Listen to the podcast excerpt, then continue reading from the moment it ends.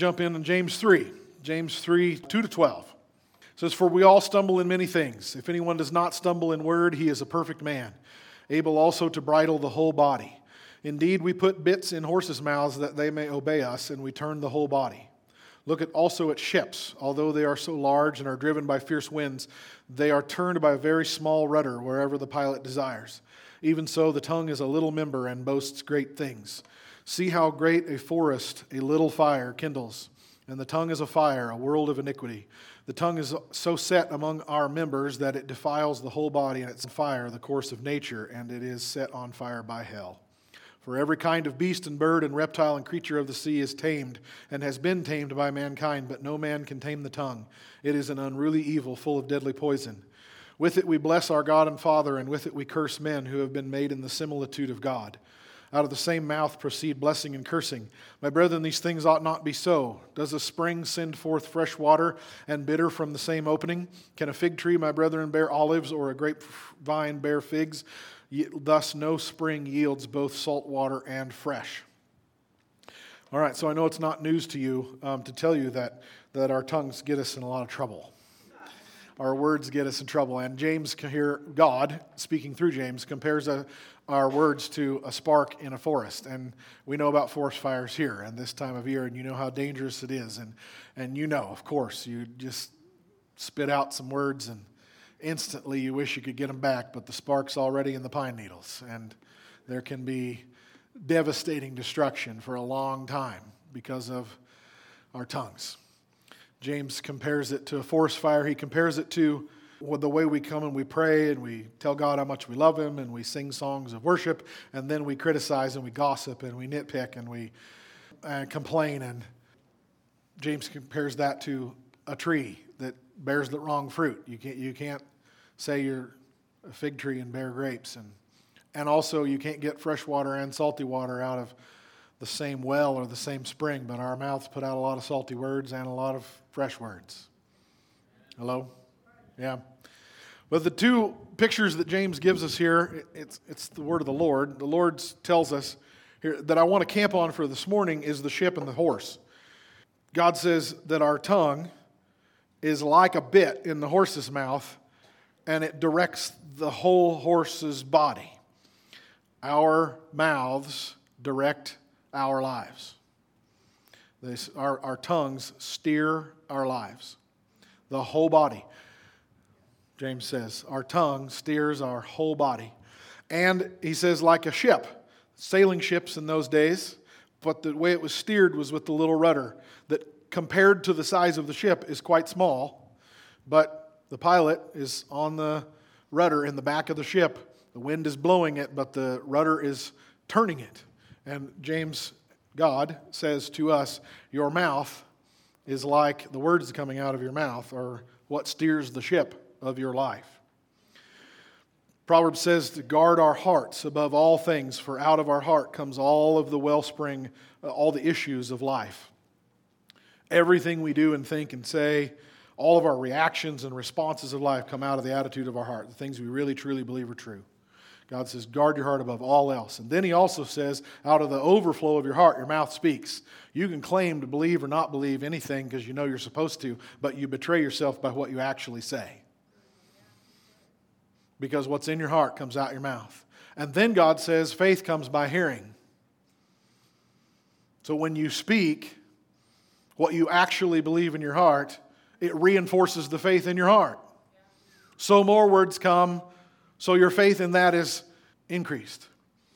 If what you're speaking is criticism and complaining and worry and stress and anxiety and depression and I hate my job and our marriage is hopeless, if that's what you're speaking all the time, that's what you really truly believe in your heart. It's coming out your mouth, it's going in your ears and reinforcing faith in that truth in your heart so more words come out, so more go in your ears. And if you're a musician, that's a really bad feedback loop. And if you're a biologist, that's a toxic symbiotic relationship between your heart and your mouth. Or it can be a symbiotic relationship of blessing. That because I really, truly, genuinely have solid faith in God in my heart, it comes out my mouth, it goes in my ears, faith comes by hearing. I hear myself speak faith, it reinforces the faith in my heart. And we have a positive feedback loop. We have a positive symbiotic relationship between our heart and our mouth. And James says that loop steers your entire life. It directs everything like a bit in a horse's mouth, like a rudder on the ship. You steer your life where you want it to go. So God gives us a clue on how to do that. Joel 3:10 says, "Let the weak say, I'm strong." Grab that rudder and crank it hard toward strength. What good does it do for the weak to say, I'm so tired, it hurts so bad, I don't want to get out of bed, today's to suck? It doesn't do any good, even if it's factual. Let the weak say, I'm strong. Grab that rein and crank that horse's head around and make it go toward strength.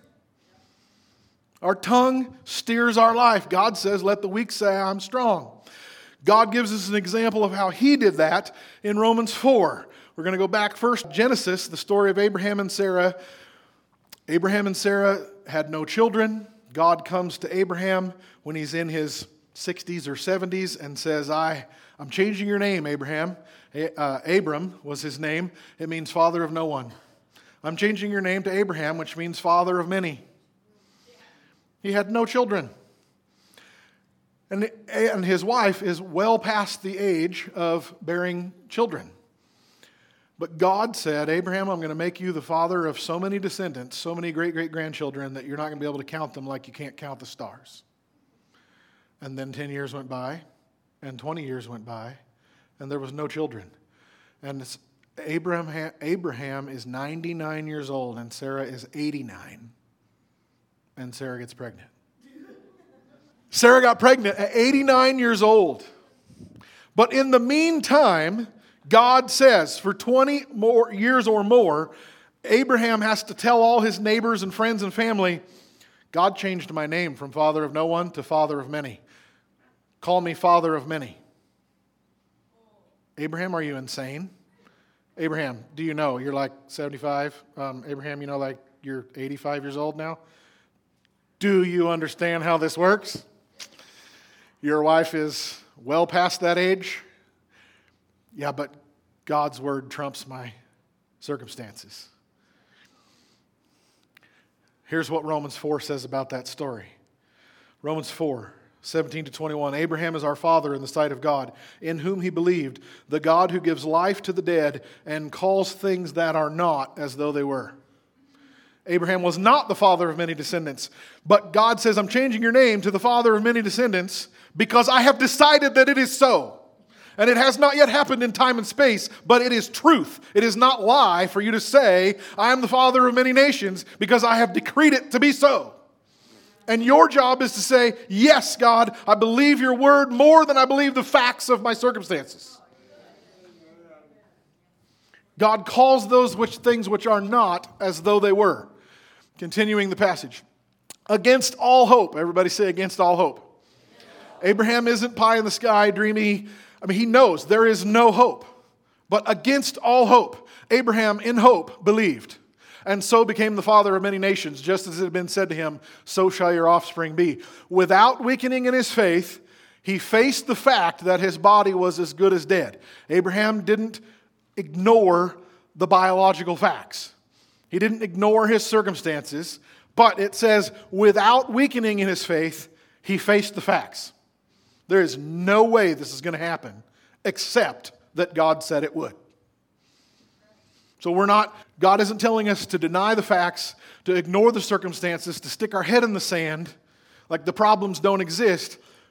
But faith is God's word is bigger than the facts. He faced the fact that his body was as good as dead since he was about 100 years old, and that Sarah's womb was also dead. Yet he did not waver through unbelief regarding the promise of God, but was strengthened in his faith and gave glory to God, being fully persuaded that God had power to do what he had promised. That's some amazing faith for a man with a wife that old to say, I believe God can make her pregnant. That's, that's astounding. It's astounding faith. God calls that which is not as though it were, because he has said that it is so, so it isn't lying for Abraham to say, No, I want everybody now to call me the father of many because God has said it is so. It's not lying for the weak to say I'm strong because God says I'm, you're strong and can do all things through Christ who strengthens you. It's not a lie. No matter how you feel, God's word is more true than your feelings. So, we're going to practice this. We're going to call that which is not as though it were. Let's do this. I'm strong. I can do all things through Christ who strengthens me. God says, let the weak say I'm strong. So, those of you who feel weak this morning, either emotionally or physically, or you're in pain or whatever it is that's going on, maybe there's somebody here who feels strong, probably not most of us. Let's say it out loud. God said to you, I'm strong. I can do all things through Christ who strengthens me. We're calling that which is not as though it were, so that it becomes what is. We're grabbing that rein and cranking that horse's neck toward strength. I don't feel it, but God says it's true, so that's the way we're going. And I'm steering my life that way. Let the weak say I'm strong. So we do it. Let's try another one. My children are obedient and peaceful.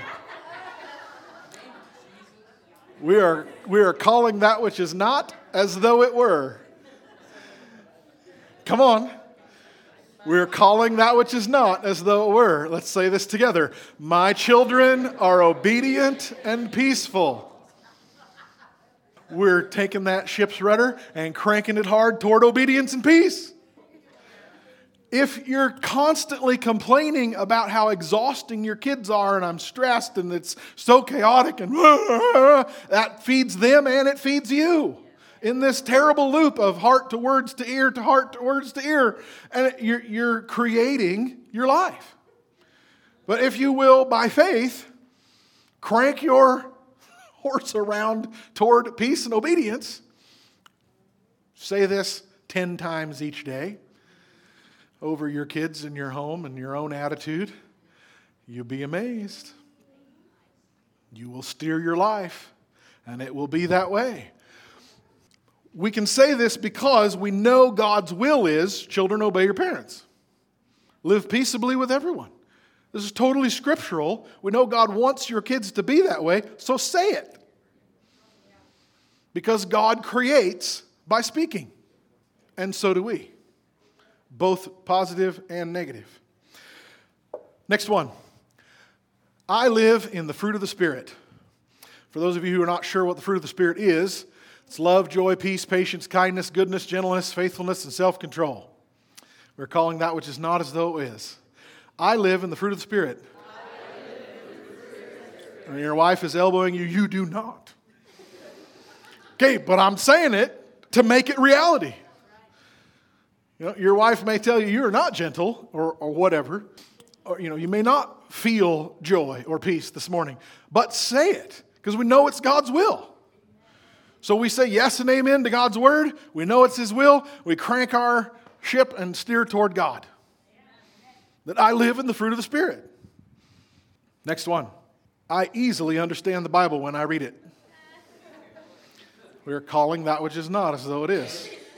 Come on, some of you it's not a problem, but I guess a lot of you it is a problem. Say it out loud. I easily understand the Bible when I read it. Next one. I am forgiven and loved. I would guess some of you that's really natural. Others of you, you're going to have to say this by faith, and you're speaking that which is not as though it is. I am forgiven and loved. Say it 20 times a day.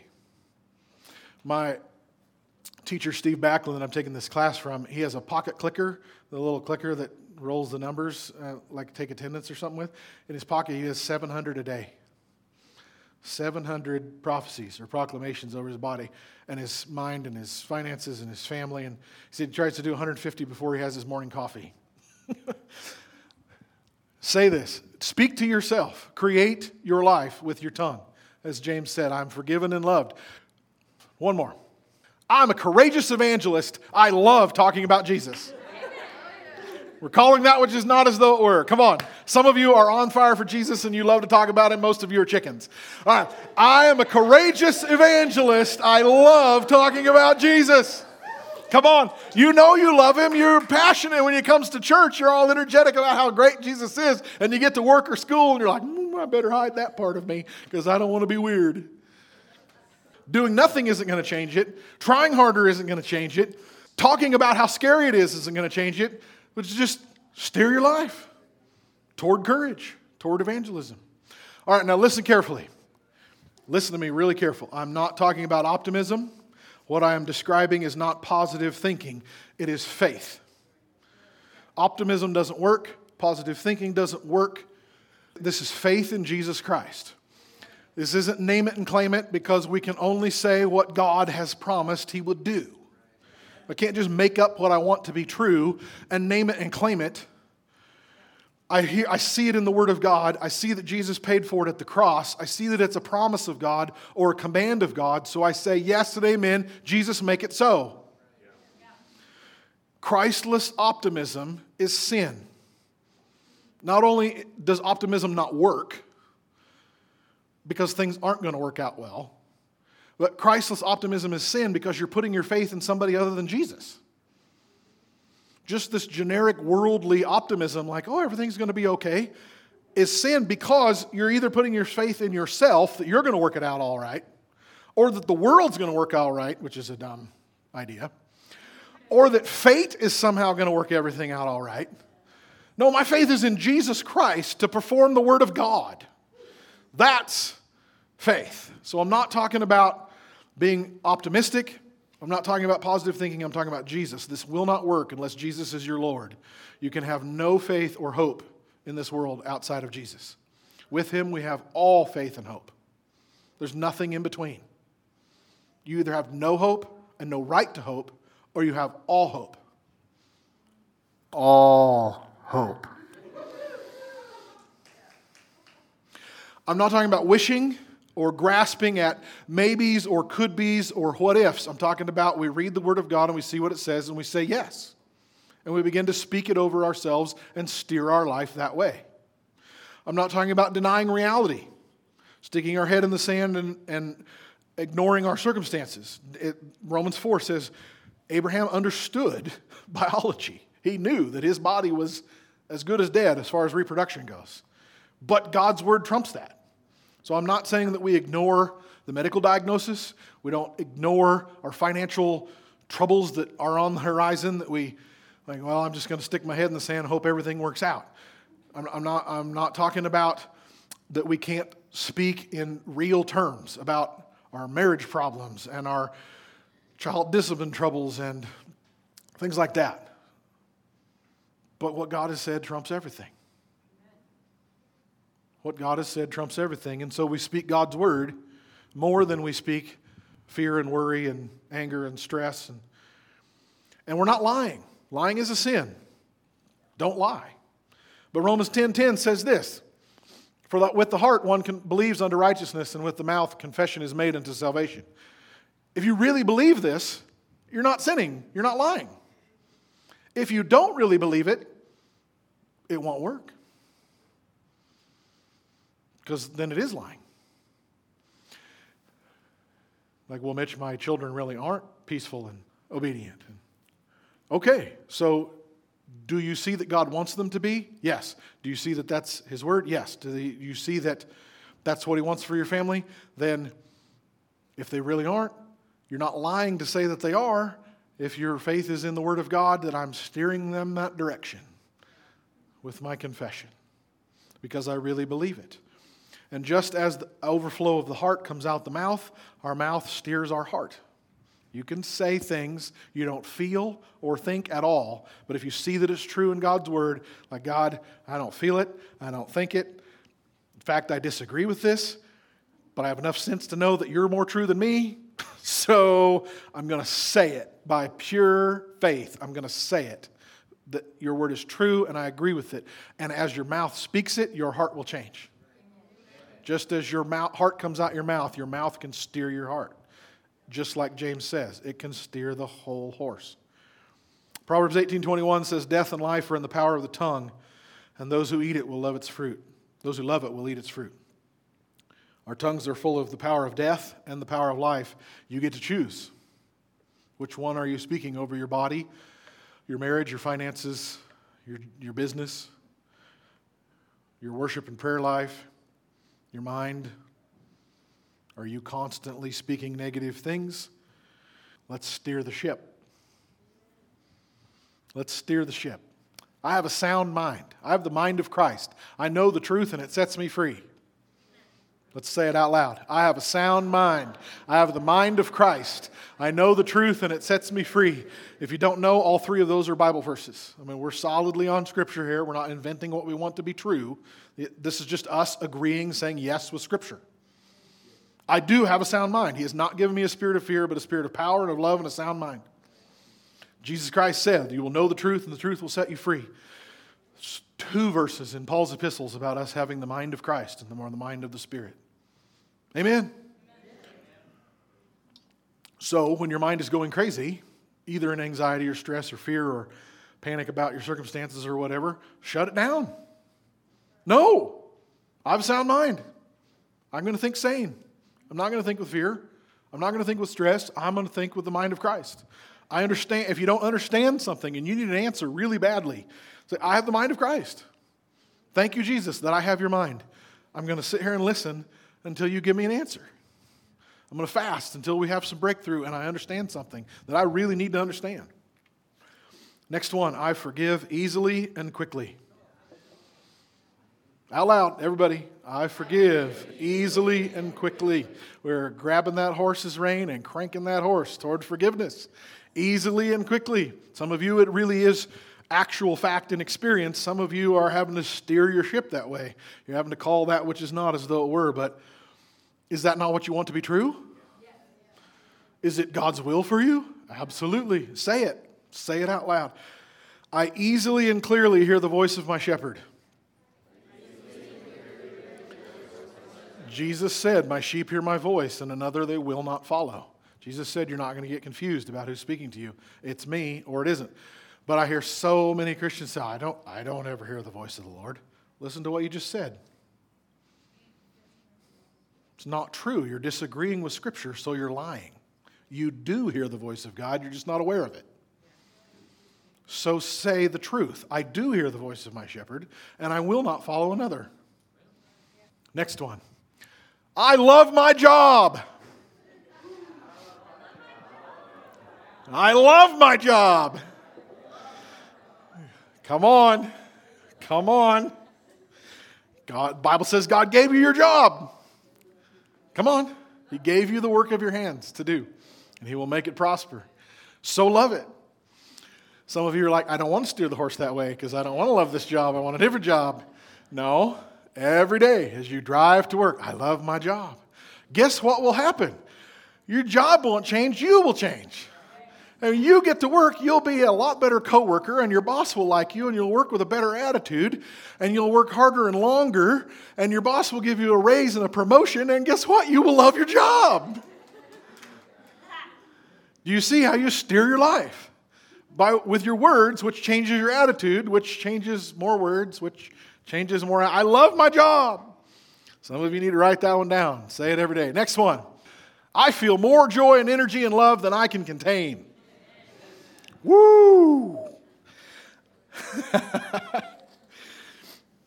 Speaking that which is not as though it is. I feel more joy and energy and love than I can contain. Now, I know that in physical experience, most of us in the room, that's not true. What good does it do to complain about how tired and in pain you are? Even if you don't believe it creates reality, that by speaking your pain, it creates more pain, I do believe that and you become conscious of it. You're hyper focused on it.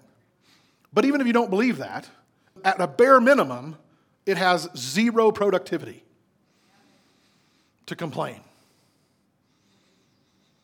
So even if you don't believe that saying, I have joy and energy and love more than I can contain, even if you don't believe that saying that creates it in reality, which it does, I hope I've proved that to you already even if you don't believe that, at bare minimum, it's going to change your attitude. Hello. But this isn't selfish for you to say because the psalm says, My cup overflows. Come on, your cup is supposed to overflow. People should want to be around you because you have more joy and energy and love than you can contain. and you have stuff to give away. It's not selfish to want God to fill you up to overflowing because you have to be filled so that your cup can overflow, so that people, you have Jesus to give away to people. If you're overflowing with negativity and complaining and criticism and griping, who wants to be around you? You're not going to win anybody to Jesus. I'm just being realist. Shut up. This is real. Come on. So say it until it's real. Because it's more true than whatever else you feel. My body is strong and healthy. My mind is clear and calm. My heart is at peace with God and everyone. Out loud, everybody. My body is strong and healthy. My mind is clear and calm. My heart is at peace with God and everyone. So I know there's still somebody saying, Mitch, if I say that, I'm lying because my body is not strong and healthy. So isn't this denying or covering up or faking it? Okay, let me, let me try a different angle with you then. Which coach there do you want in your head? Do you want the happy, excited, we're going to win today coach, or do you want the despondent, uh, I don't believe in my team coach in your heart? Next picture. Which of those coaches do you want in your head telling you how your day's going to go or how you're going to do in this game? Next one. Do you want the guy on the right who's excited about his what his players just did, or do you want the, the coach like, I can't believe how stupid she is? But I guarantee you, most of you have that coach in your head.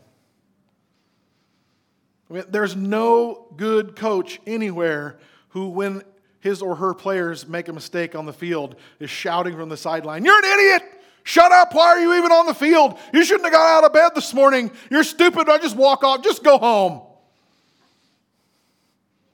But you let that play in your heart a lot.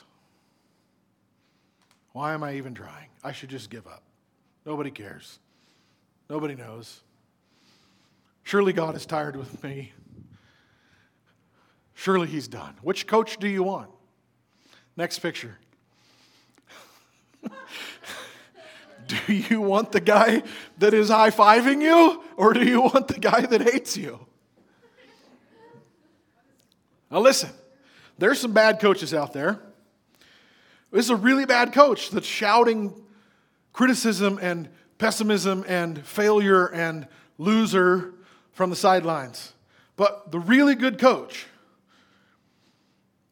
before the game, says, We're going to win. It's going to be awesome. We're going to mop the floor with them. And then you play the game. And sometimes you win. And you come back and there's champagne spray and there's cheers and high fives and hugs and trophies and wins. And then we all know there's a lot of times coach said, We're going to have a great game. And then you don't. Come on. What happens in the locker room after that? The coach comes in and the coach is honest. I'm not talking about denying the facts. The coach says, Well, that, that didn't go so well. But every good coach, the next thing he or she says is, but we did this well, and we did this well, and we did this well. Does your coach say that, or does your coach only say how what a screw up you are? Come on. The good coach says, okay, that did not work. Um, obviously, we didn't do very well.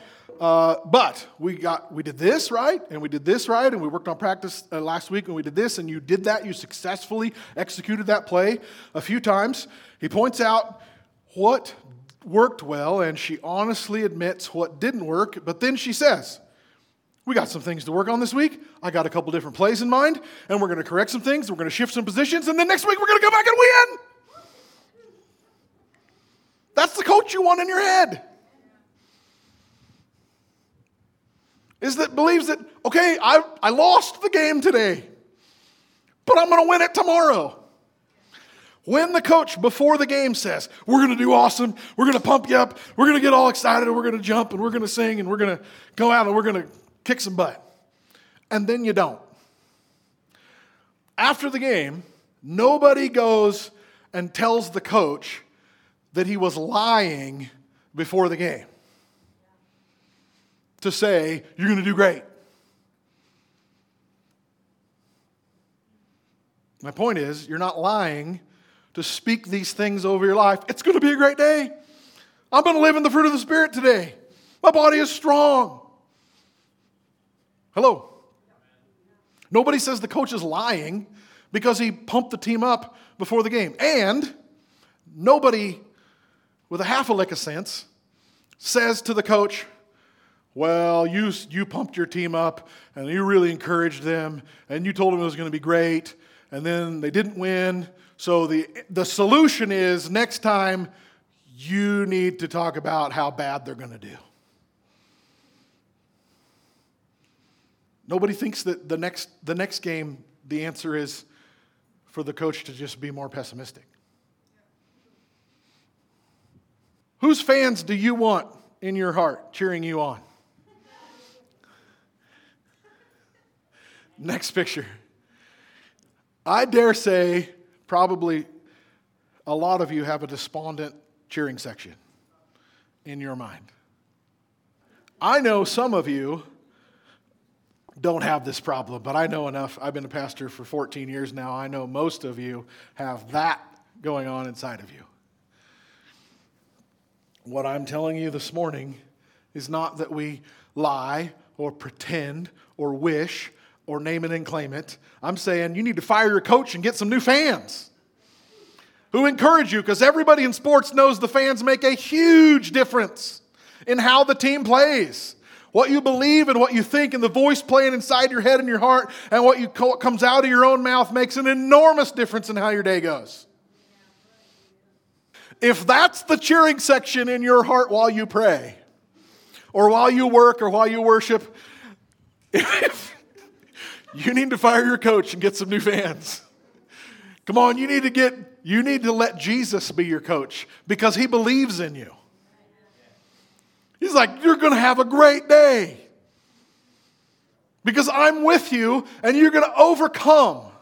You're going to live in the fruit of the Spirit and you're going to see miracles and you're going to defeat your sin habits and it's going to be awesome. And then you are, and it's like, okay, well, we're going to, we're going to be honest. We're going to address this, we're going to fix that, we're going to change this, and we're going to come out tomorrow swinging hard. Fire your coach and get Jesus in there and agree with him. Listen to his encouragement. Francis Frangipane says this, it will be on the screen. If there is any area of your life that is not glistening with hope, you're believing a lie, and that lie is a stronghold of the devil in your life. Glistening with hope. That's a strong word. It's a ridiculous word. When I first heard that, I, I, it made me angry. I disagreed. Like, no, no, there are some, there are some things that I just don't have hope and ever changing, and that's correct. But the years that I have prayed through this, I see that he is exactly correct. Hopelessness is a crime in the kingdom of heaven. Hopelessness is a crime in the kingdom. We are required to hope all things and believe all things. 1 Corinthians 13 love never fails. Come on. So if I am not glistening with hope about everything in my finances, family, body, anything, I'm believing a lie. And not only is that a lie, but I believe Mr. Frangipane is correct that that lie gives Satan access to work the lie in my circumstances. Because that lies where I've put my faith instead of hope in Jesus. So, we want a hopeful coach, we want hopeful fans cheering us on inside, and we want to believe what God has said and agree with it. And with our mouth, make confession unto salvation. So let's keep steering that ship. God is blessing my body, my finances, my family, my mind, my work.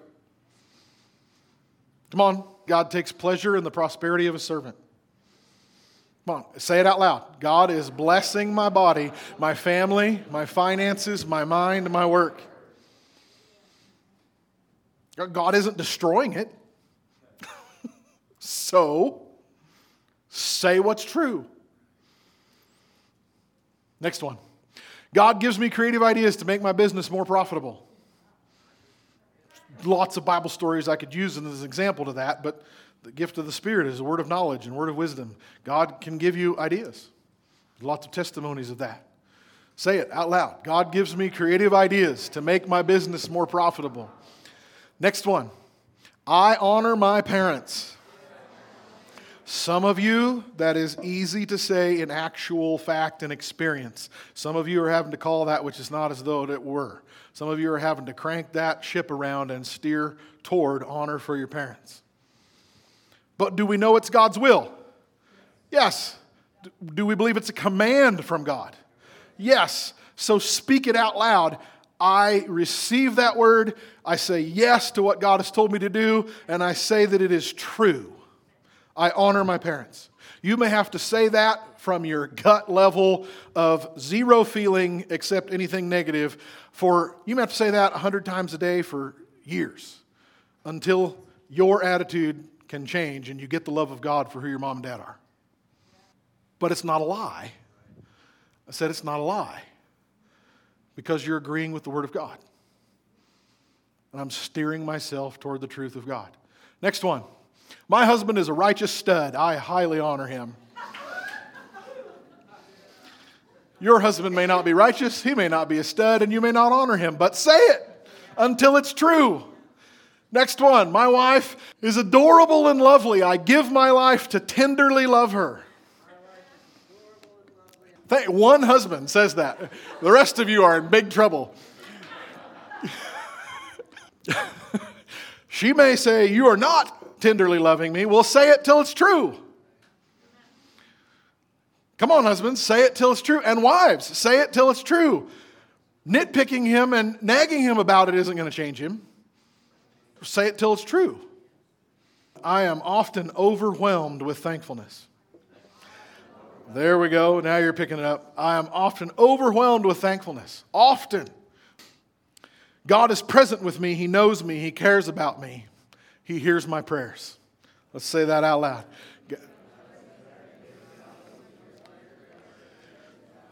Some of you have rock solid faith in that. Others of you have major doubts and major bad emotions about whether God knows you and loves you and He's with you. Your prayers don't get past the ceiling. You know that's not biblical, so don't say it. Say this God is with me, He knows me. It will change your mind as it comes out your mouth. Next one. Today is going to be a great day with God. Come on, there's so many Bible verses that prove that. This is the day the Lord has made. I will rejoice and be glad in it. Today is the day of salvation. Come on, I just two off the top of my head. Today's going to be a great day with God. Well, Mitch, what if it isn't? Can your coach not say that before the game? Like, come on.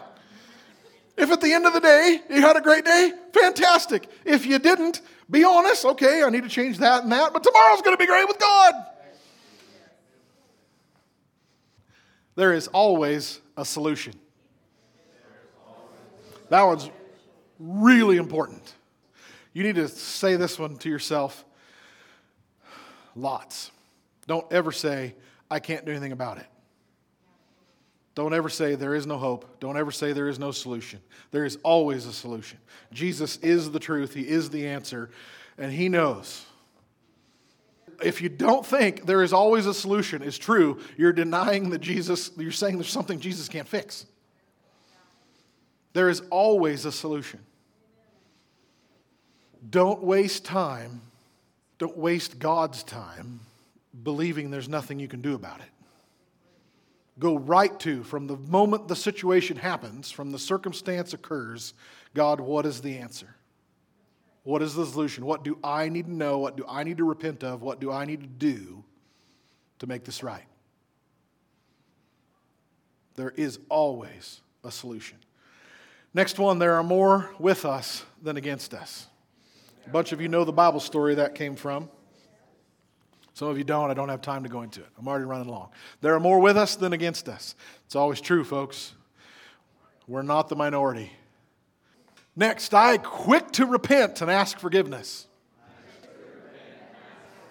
I am quick to repent and ask forgiveness. Amen. It is easy for me to give myself away. I'm constantly giving away my service, my time, and my money. Some of you, that's it really is an actual experience, but others of you are quite stingy, and you need to speak that over yourself until it becomes reality. Next one, I expect God to correct me often, and I welcome it. I expect God to correct me, and I welcome it. Amen. Next one. I feel Jesus' love and pleasure often. Somebody needs to get a hold of that one. You need to say that to yourself all day, every day. Next one. I live in the fear of the Lord and the comfort of the Holy Spirit. That's from the book of Acts, the description of the church, that they lived in the fear of the Lord and the comfort of the Holy Spirit. This is the balance of God's love. We must obey Him and fear Him and revere His holiness, and we must live in His gentleness and His forgiveness and His comfort. It must be both. So we say it. Yes, that's me too. Is the church in Acts, and it's this church, and it's me individually. Last one I am repenting to glistening hope. I am repenting to glistening hope. Say it like you mean it. I am repenting to glistening hope. There is always a solution, there is always hope. All right. Jesus, thank you for your word. Thank you for your encouragement. Thank you for your coaching. Lord, we fire our coach who only speaks pessimism and criticism and defeat and hopelessness. We want you to be our coach because your words are beautiful and encouraging, and not just encouraging, but you have the power to back it up, to make it so. So, Lord, we say yes and amen to every one of your promises and every one of your commands.